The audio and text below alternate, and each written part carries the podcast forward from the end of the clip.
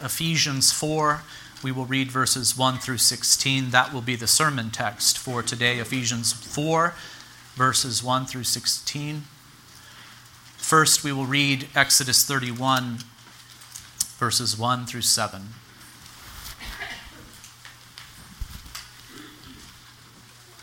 Hear now the reading of God's most holy word. Exodus thirty-one, verse one.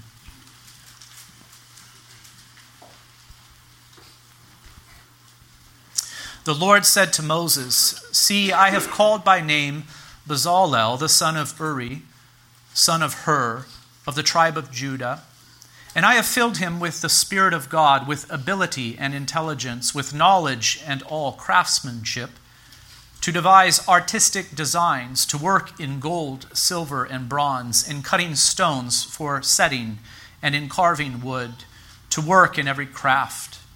And behold, I have appointed with him Ohiliab, the son of Ahizamach, of the tribe of Dan. And I have given to all able men ability that they may make all that I have commanded you regarding the tabernacle, the tent of meeting, and the ark of the testimony, and the mercy seat that is on it, and all the furnishings of the tent." Let us go now to Ephesians four, verses one through sixteen.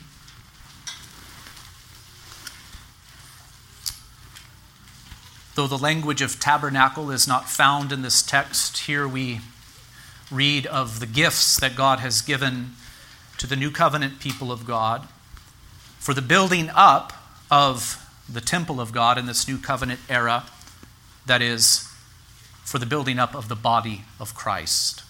Ephesians four, verse one.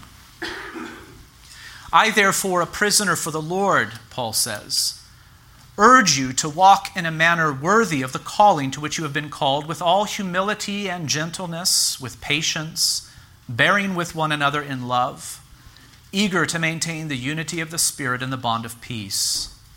There is one body and one Spirit, just as you were called to the one hope that belongs to your call, one Lord, one faith, one baptism, one God and Father of all, who is over all and through all and in all. But grace was given to each one of us according to the measure of Christ's gift. Therefore it says, 'When he ascended on high, he led a host of captives and gave gifts to men.' In saying he ascended, what does it mean but that he also descended into the lower regions, the earth? He who descended is the one who also ascended far above the heavens, that he might fill all things. And he, Christ, gave the apostles, the prophets, the evangelists, the shepherds and teachers, to equip the saints for the work of ministry, for the building up of the body of Christ, until we all attain to the unity of the faith and of the knowledge of the Son of God, to mature manhood, to the measure of the stature of the fullness of Christ, so that we may no longer be children, tossed to and fro by the waves and carried about by every wind of doctrine, by human cunning, by craftiness and deceitful schemes. Rather, speaking the truth in love, we are to grow up in every way into him who is the head, into Christ, from whom the whole body, joined and held together by every joint with which it is equipped, when each part is working properly, makes the body grow so that it builds itself up in love." This is now the reading of God's most holy word. May he add his blessing to the preaching of it this morning. I do pray that you have benefited from this little series on the doctrine of the church. I've said it many times. It is very important that we know what we are and what God has called us to do as a church. There are so many misconceptions about this in our day, and so it is especially important for us to pay careful attention to what the Scriptures say regarding the church. And after we know what the Scriptures say concerning the church, what it is and what God has called it to do, we must have both faith and the courage to obey God's word in these things. It is one thing to know God's word. It is another thing altogether to obey it. Obeying God's word is much more difficult than merely knowing it, but it is possible with God's help. Would you agree with me about that, brothers and sisters, that obeying God's word is more difficult than knowing it? And I think we have found this to be true as it pertains to the doctrine of the church. I do believe that a sound doctrine of the church has been taught here at Emmaus from the beginning, but we have had to struggle to obey God's word in this regard. We have been faced with many challenges, and we are still faced with many challenges, with many pressures, pressures from within, pressures from without. May the Lord help us to not only know what God's word says concerning the church, its nature, its character, its qualities, its purpose, but also to live according to what God's word so very clearly says. In this series, we have been considering the church as God's temple. As you know, the New Testament scriptures describe the church in this way. Under the Old Covenant, Israel built a portable tabernacle and later a permanent temple. The temple was built in Jerusalem. It was grand, it was glorious, it was made of stone and adorned with many precious things. The Old Covenant people of God were blessed to worship there according to the command of God. But we must confess that those structures were not meant to last forever. No, they belonged to the Old Covenant order of things, and they pointed forward to the coming Messiah. When Jesus the Messiah came and when he instituted the New Covenant in his shed blood, the Old Covenant temple became obsolete and eventually passed away. Christ himself declared it to be obsolete, desolate, empty. But this did not mean that God was without a temple on earth. No, a greater temple began to be built, the New Covenant temple. That is to say, the church is greater than the old because its material is greater. Its foundation stones are not really stones, but are in fact the apostles and prophets with Christ himself as the cornerstone. So then the foundation of this new covenant, new creation temple is greater. It is more precious than the old one. And the stones out of which the walls of this temple are built are greater too. They are living stones, Peter says. They are the people of God who have been made alive by the Spirit of God. They are those who trust and trust in and rest upon Christ, our foundation. They are those who align with him and with his teaching. And what is the purpose of this new covenant, new creation temple of God? Its purpose is to worship. It is through this temple that we are to come near to God, to worship his most holy name. And what is its character or quality? Well, those who are stones in God's temple have been made holy by the blood of Christ, received by faith. And those who are stones in God's temple are also pursuing holiness, so that God's temple is marked by holiness. Just as the temple of old was holy, so too the New Covenant temple is holy. In fact, we would say the New Covenant temple is even more holy than the old one, for it is built up and consists of those who have been washed in the precious blood of Jesus. The New Covenant temple is greater because its material is greater, and it is also greater because it will last forever. The temple that God is now building by his word and by his Spirit is eternal. It will find its culmination or end in the new heavens and earth that will come into being when Christ returns at the end of the age. The church of God is the temple of God. As Paul says, do you not know that you, church, are God's temple and that God's Spirit dwells in you? If anyone destroys God's temple, God will destroy him, for God's temple is holy and you are that temple. First Corinthians three, sixteen through seventeen. All of that, brothers and sisters, is review. Today, I wish to shift gears a little by talking about the gifts and graces that God has given to his people for the building up of this new creation temple. Today we are going to talk about the gifts and graces that God has given to his people for the building up of this new creation, new covenant temple.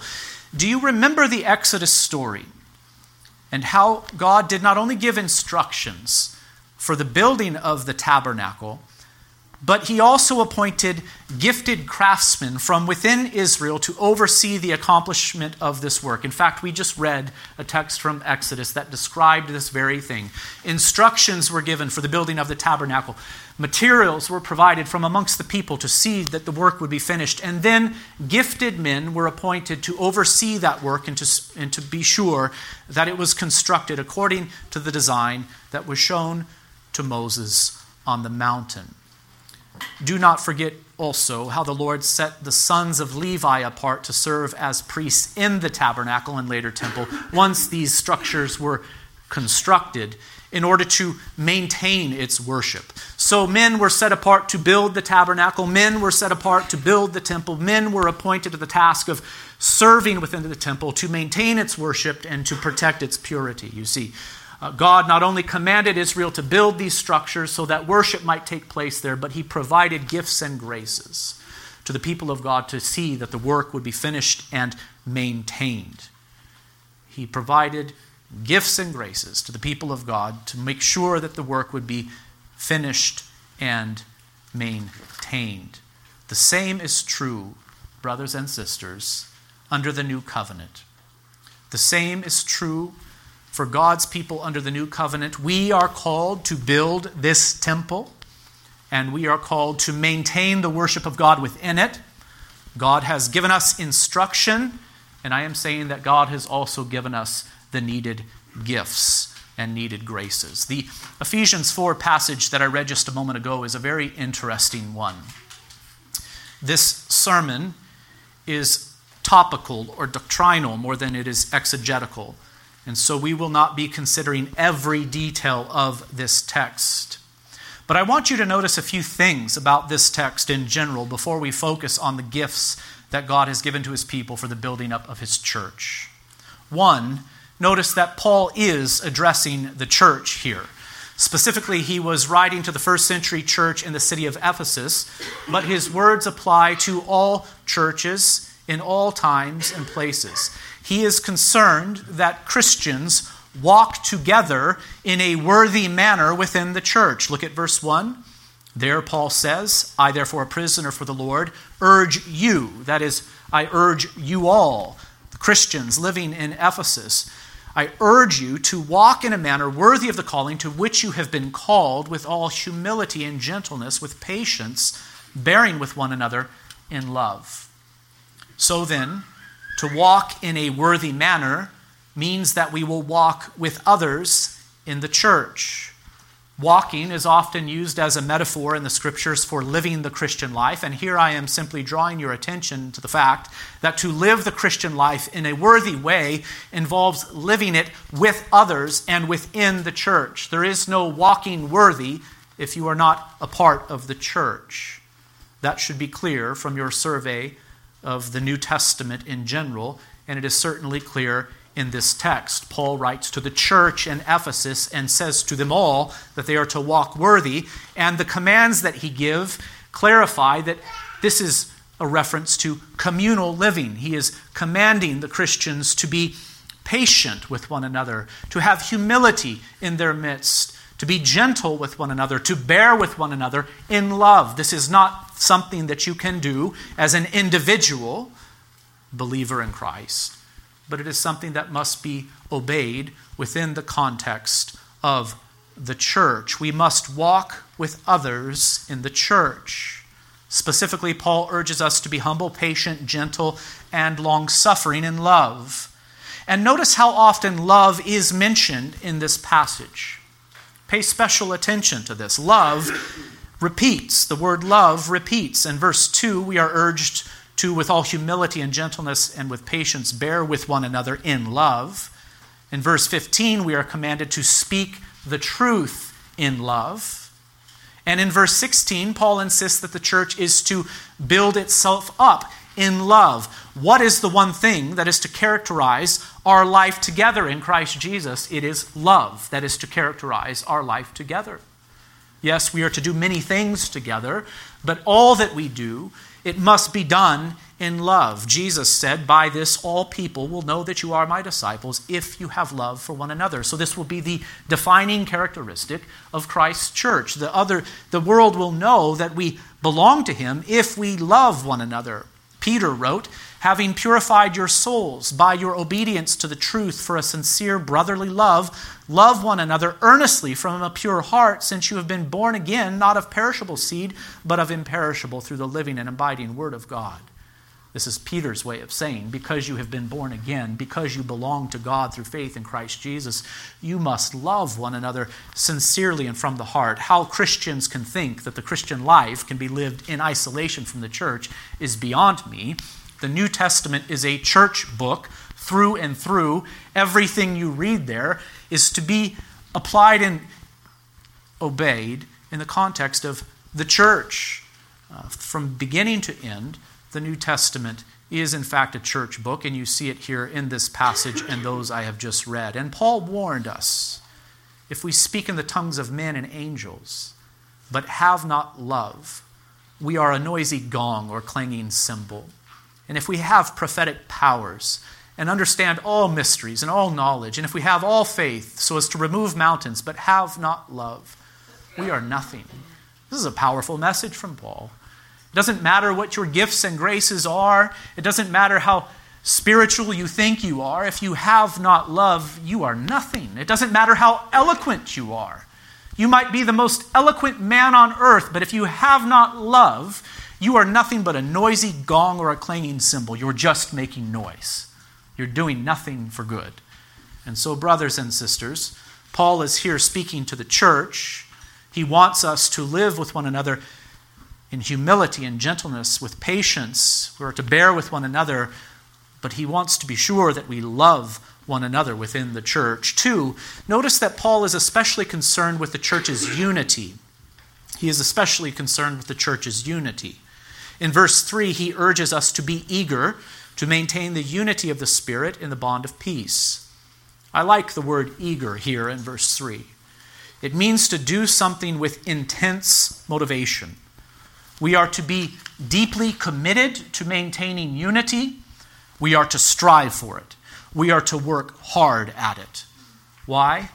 Because of what the church is. We must be eager to maintain unity. We must work hard at it because of what the church is. Now, Paul does not use the imagery of temple here in this passage. Instead, he uses the imagery of body. So yes, I will admit it, in this series, we are now mixing metaphors a little bit. But the truth is the same.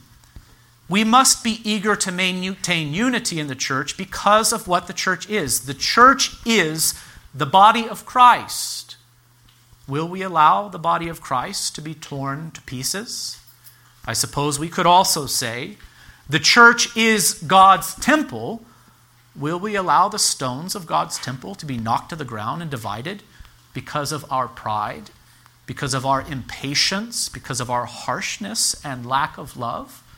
We must not let it be so, brothers and sisters, but we must strive. We must be eager to maintain unity. We must work hard at it.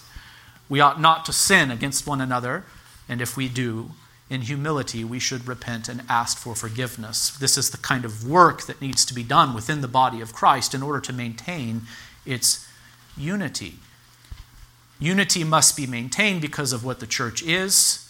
The church is the body of Christ, and verse four says, there is one body and one Spirit, just as you were called to the one hope that belongs to your call, one Lord, one faith, one baptism, one God and Father of all, who is over all and through all and in all. It's a beautiful text, and what word did you hear repeated? It's the word one, over and over again in verses four through six. The word one is repeated. Paul is saying, because the church is the one body of Christ, and because you have been filled with the one Spirit of God, and because you have been called to the one hope, and because you have the one Lord and one faith and one baptism, and you have the one God as Father, therefore you are to strive to maintain unity within the church. In reality, Christ's church is one. If we consider the church from God's perspective, there is one body, not many. There is one Spirit who has called us, regenerated us, filled us, and is sanctifying us. All who belong to God share in the same Spirit, and we have the same Lord. Jesus Christ is our Lord, and we share the same faith. We confess the same faith together, and we have been baptized with the same baptism. Above all, we have the same God as Father. This is the reality. Now Paul is urging us to maintain that unity that is ours in reality. Sin always threatens to divide us here on earth. False teaching threatens to divide us. Our pride threatens to divide us. Our sinful behavior, our thoughts, words, and deeds threaten to divide us. But Paul is here saying that we must be zealous for unity. We must work hard at it, for we are the body of Christ. He, Christ, is the head, and we are all members, united to him by faith. If we are to use the theme of this sermon series, we are God's temple. Will we destroy the temple that God is building on earth by our sin? Paul warns against that in that First Corinthians passage that I have already read. Or will we labor to promote its unity and to build it up? Paul commands that we maintain its unity and build it up. Three, Paul teaches that God has given grace and gifts to each one of us for the building up of the body, or to use the theme of this series, the temple of Christ. Look at verse seven. But grace was given to each one of us according to the measure of Christ's gift. Therefore it says, now Paul cites Psalm sixty-eight eighteen, when he ascended on high, he led a host of captives and gave gifts to men.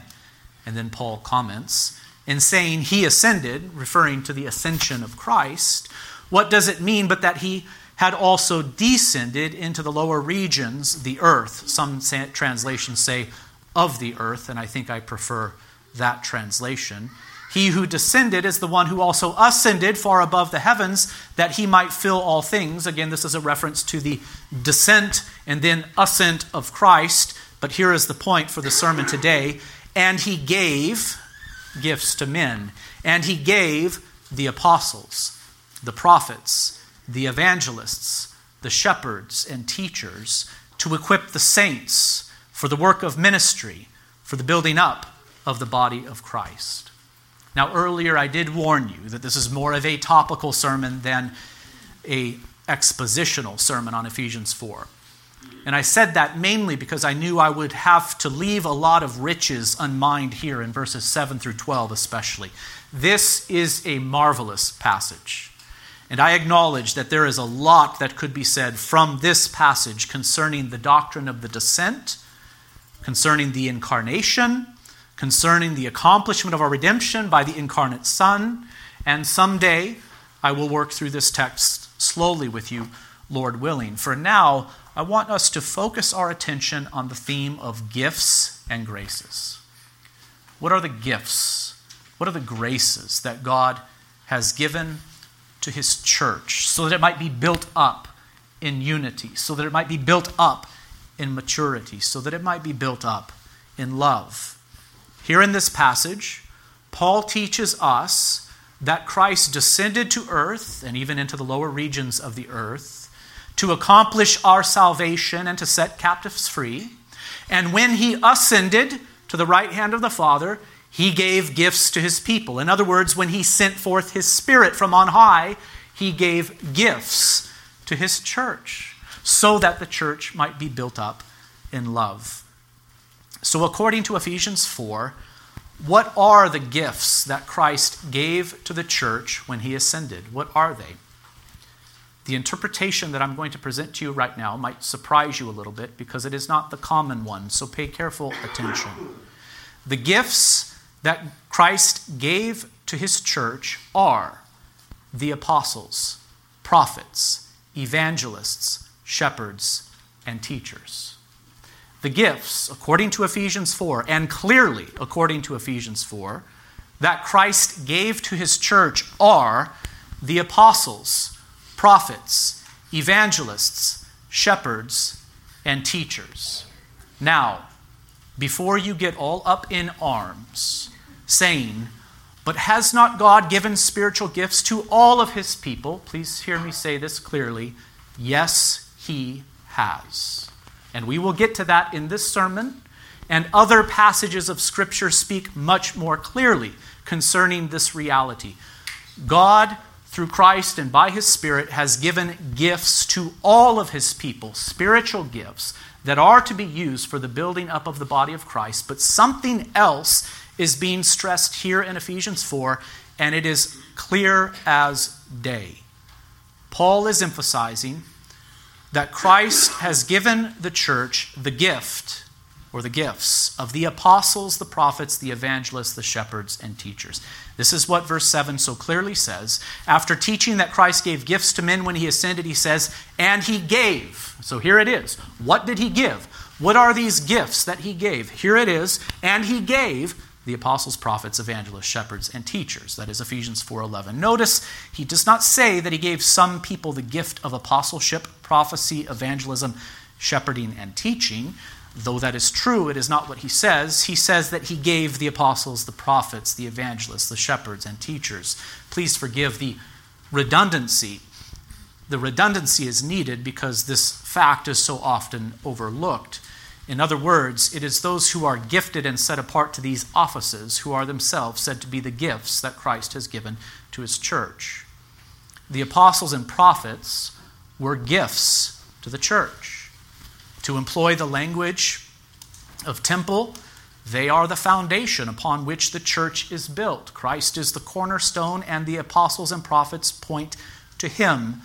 The apostles and prophets were, notice the past tense, gifts to the church. They are the foundation upon which the church is being built. Evangelists are also gifts to the church. Notice the present tense here. Evangelists are ministers of the Word of God who are sent by the church to proclaim the gospel to the world and to plant new churches. Evangelists are ministers of the Word on the move. Evangelists must be careful to build upon the foundation of Christ, the apostles and prophets only, for no one can lay a foundation other than that which is laid, which is Jesus Christ.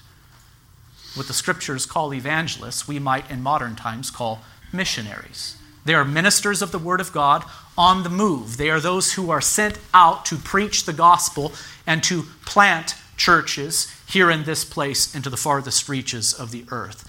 Evangelists are said to be gifts to the church. And finally, shepherds and teachers are said to be gifts to the church. Elders or pastors are called to shepherd God's people. Elders are to be able to teach. First Timothy three two is very clear about this. But some elders may be more gifted in teaching this than others, and some elders may be set apart to the ministry of teaching more than others.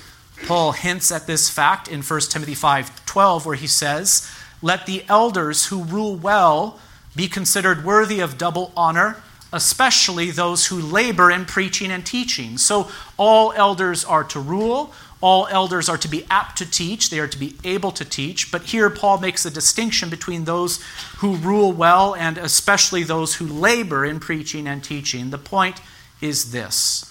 Here in Ephesians four, shepherds and teachers are said to be gifts that are given to the church. Now, I've been eager to say this for about the last five minutes. I'll say it now.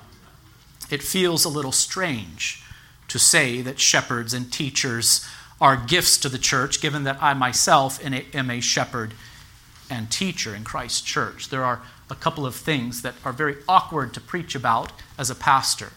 One of them is giving. Pastors should be supported, and it feels strange to say it, given that I am a pastor.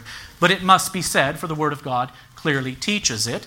And it also feels a bit strange to say that shepherds and teachers are a gift to Christ's church, given that I myself am one, but it must be said, for the Scriptures say it. There is no boasting or pride in this. After all, this is by the grace of God alone. There is no room for boasting, therefore. Brothers and sisters, if the church is to be healthy, if the church is to be healthy, it must have a proper view of evangelists, shepherds, and teachers. The church must see them as gifts from Christ. The church must pay them proper respect. The church must also support them in their work and highly value the service that they re- render to the people of God. And I am afraid that many in our day have very little appreciation for the work of pastors. And this may be in part because pastors themselves have not taken their work seriously, but have been neg- negligent in it so very often. What then were the apostles and prophets called to do? And what are evangelists, shepherds, and teachers called to do today? Answer, they are one, to equip or perfect the saints. Two, to devote themselves to the work of the ministry. And three, build up the body of Christ. This they are to do through the preaching and teaching of the Word of God and prayer in full reliance upon the Holy Spirit. This interpretation that I have just given you might seem strange to you because there is another faulty interpretation of this text that has taken hold in our day. And I have grown more and more convinced that it is the source of a lot of trouble. The common interpretation of Ephesians twelve is this: shepherds and teachers are to equip the saints, and it is the saints who are then called to do the work of the ministry and to build up the body of Christ. Have you heard that interpretation today? It is very common. So, evangelists, shepherds, and teachers are gifts to the church. Maybe some will see that the text clearly says that. I'll, I'll buy that. But what then are shepherds and teachers to do? What are pastors to do, to use more familiar terminology? What are they to do? What is their ministry to be all about? What is their work to be about? Well, many in our day say that pastors are to equip the saints, and then it is the saints who are to do the work of the ministry and to build up the body of Christ. I should make this shape, shouldn't I? It's a pyramid scheme, if I were to be snarky about it. That is what it is. It's the model that most corporations uh, employ today. So the pastor is to be at the top, like the C E O, and he is to delegate, delegate, delegate. He is to equip the saints, and the saints are to do the work of the ministry, and the saints are to build up the body of Christ.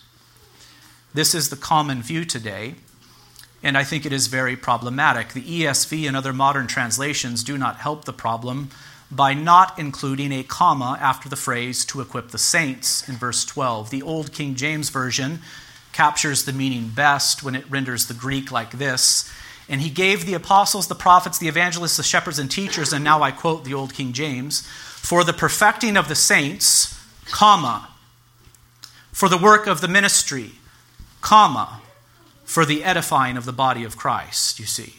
So the commas there help to clarify that these three things are the work that pastors or shepherds and teachers are called to do.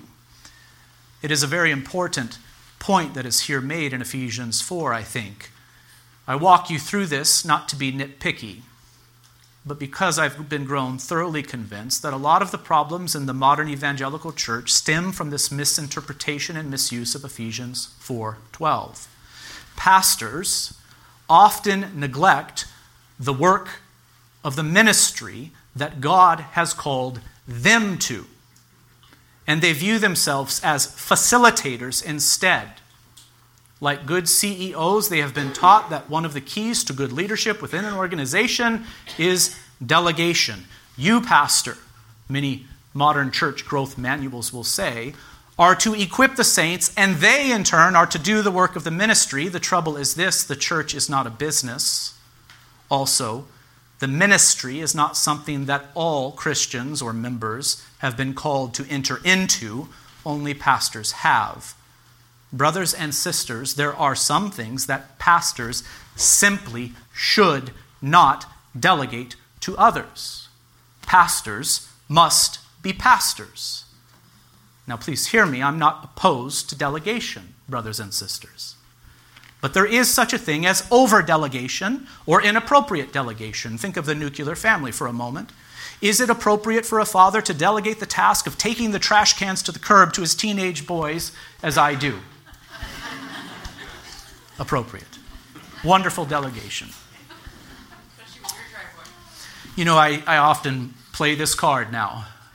Will you guys take the trash cans to the curb for your old man, you know? And they do, cheerfully. It's appropriate. But now I ask you, is it appropriate for a father to delegate the task of disciplining his children and teaching them the things of God to another man or to some other institution? No. No. Fathers need to be fathers. Others may help. But the task of teaching the children the ways of the Lord, the task of disciplining the children, is something that only a father can do, really.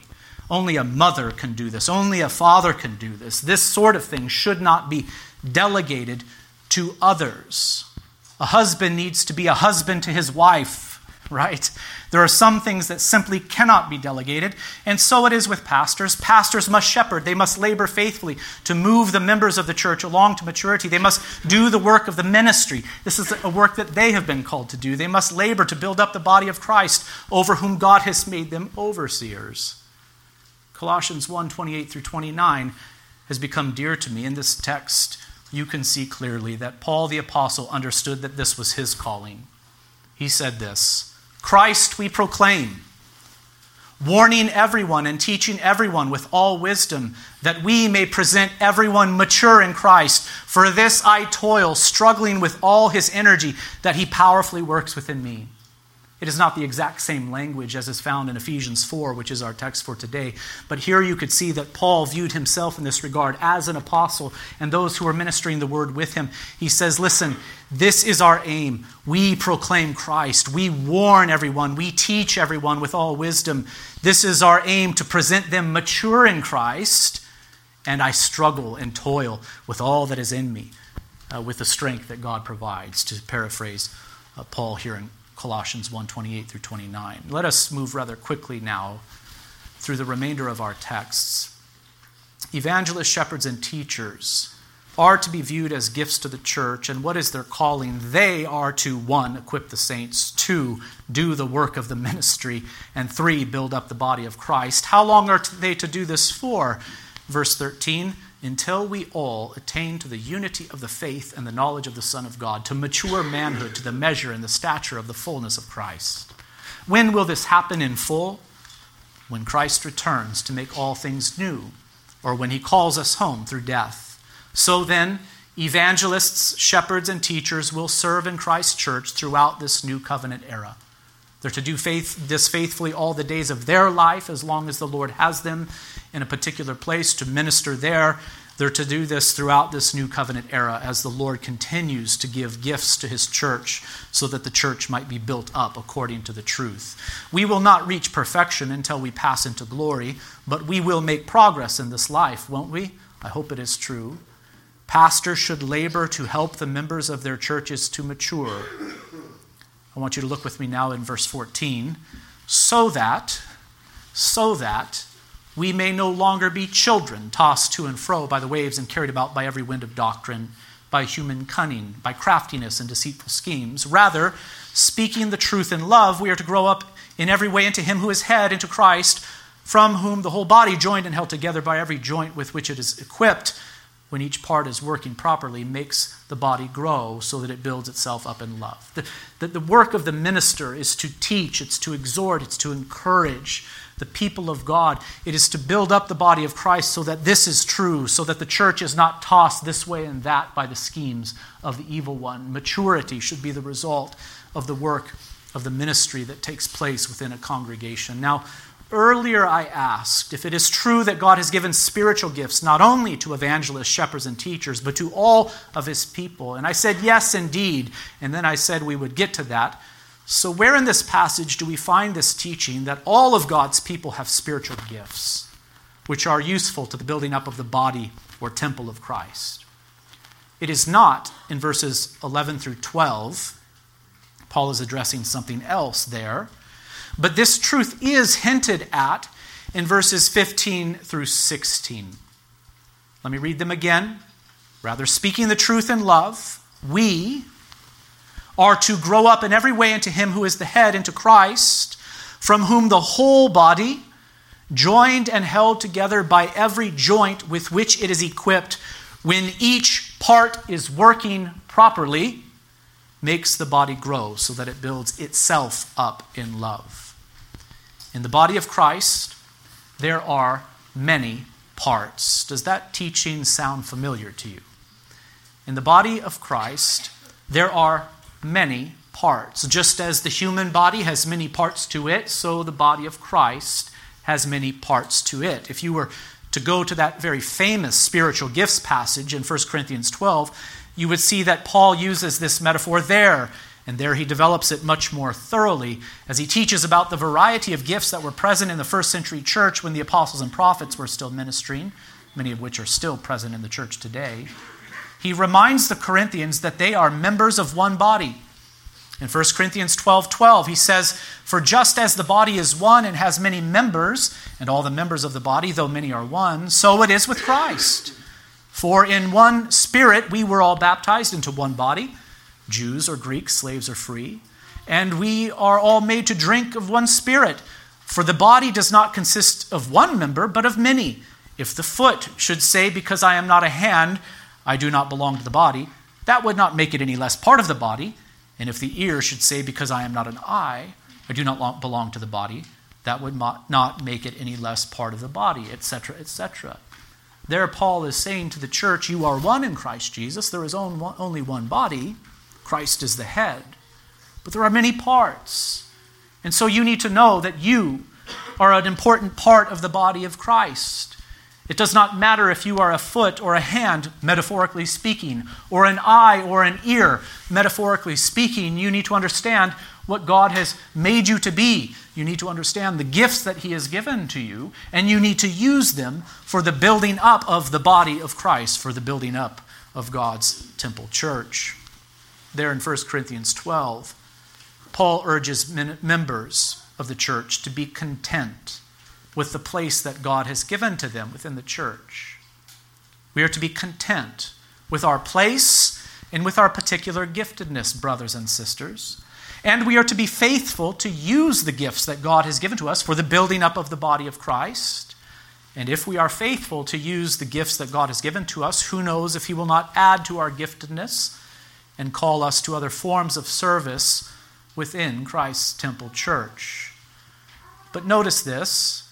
God gives these gifts, the apostles, prophets, evangelists, shepherds, and teachers, and also spiritual gifts to each and every member of the body of Christ so that the body of Christ would be built up. This is the purpose of spiritual gifts. These gifts and graces that God has given to the church are given so that the body might be built up. When each part of the body is working properly, the body builds itself up in love. The gifts that we have, whether they are speaking gifts like teaching or encouragement, or serving gifts like service or hospitality, are to be used to build up the body. Each one of us must use the gifts that God has given to us to build up God's church and thus to further His kingdom. Uh, maybe to play off of Paul's metaphor, we all have skin in the game, brothers and sisters. We all have a part to play in the furthering of God's kingdom, in the building up of His temple church, in the building up of the body of Christ here on earth. But I do wish to stress this before we conclude.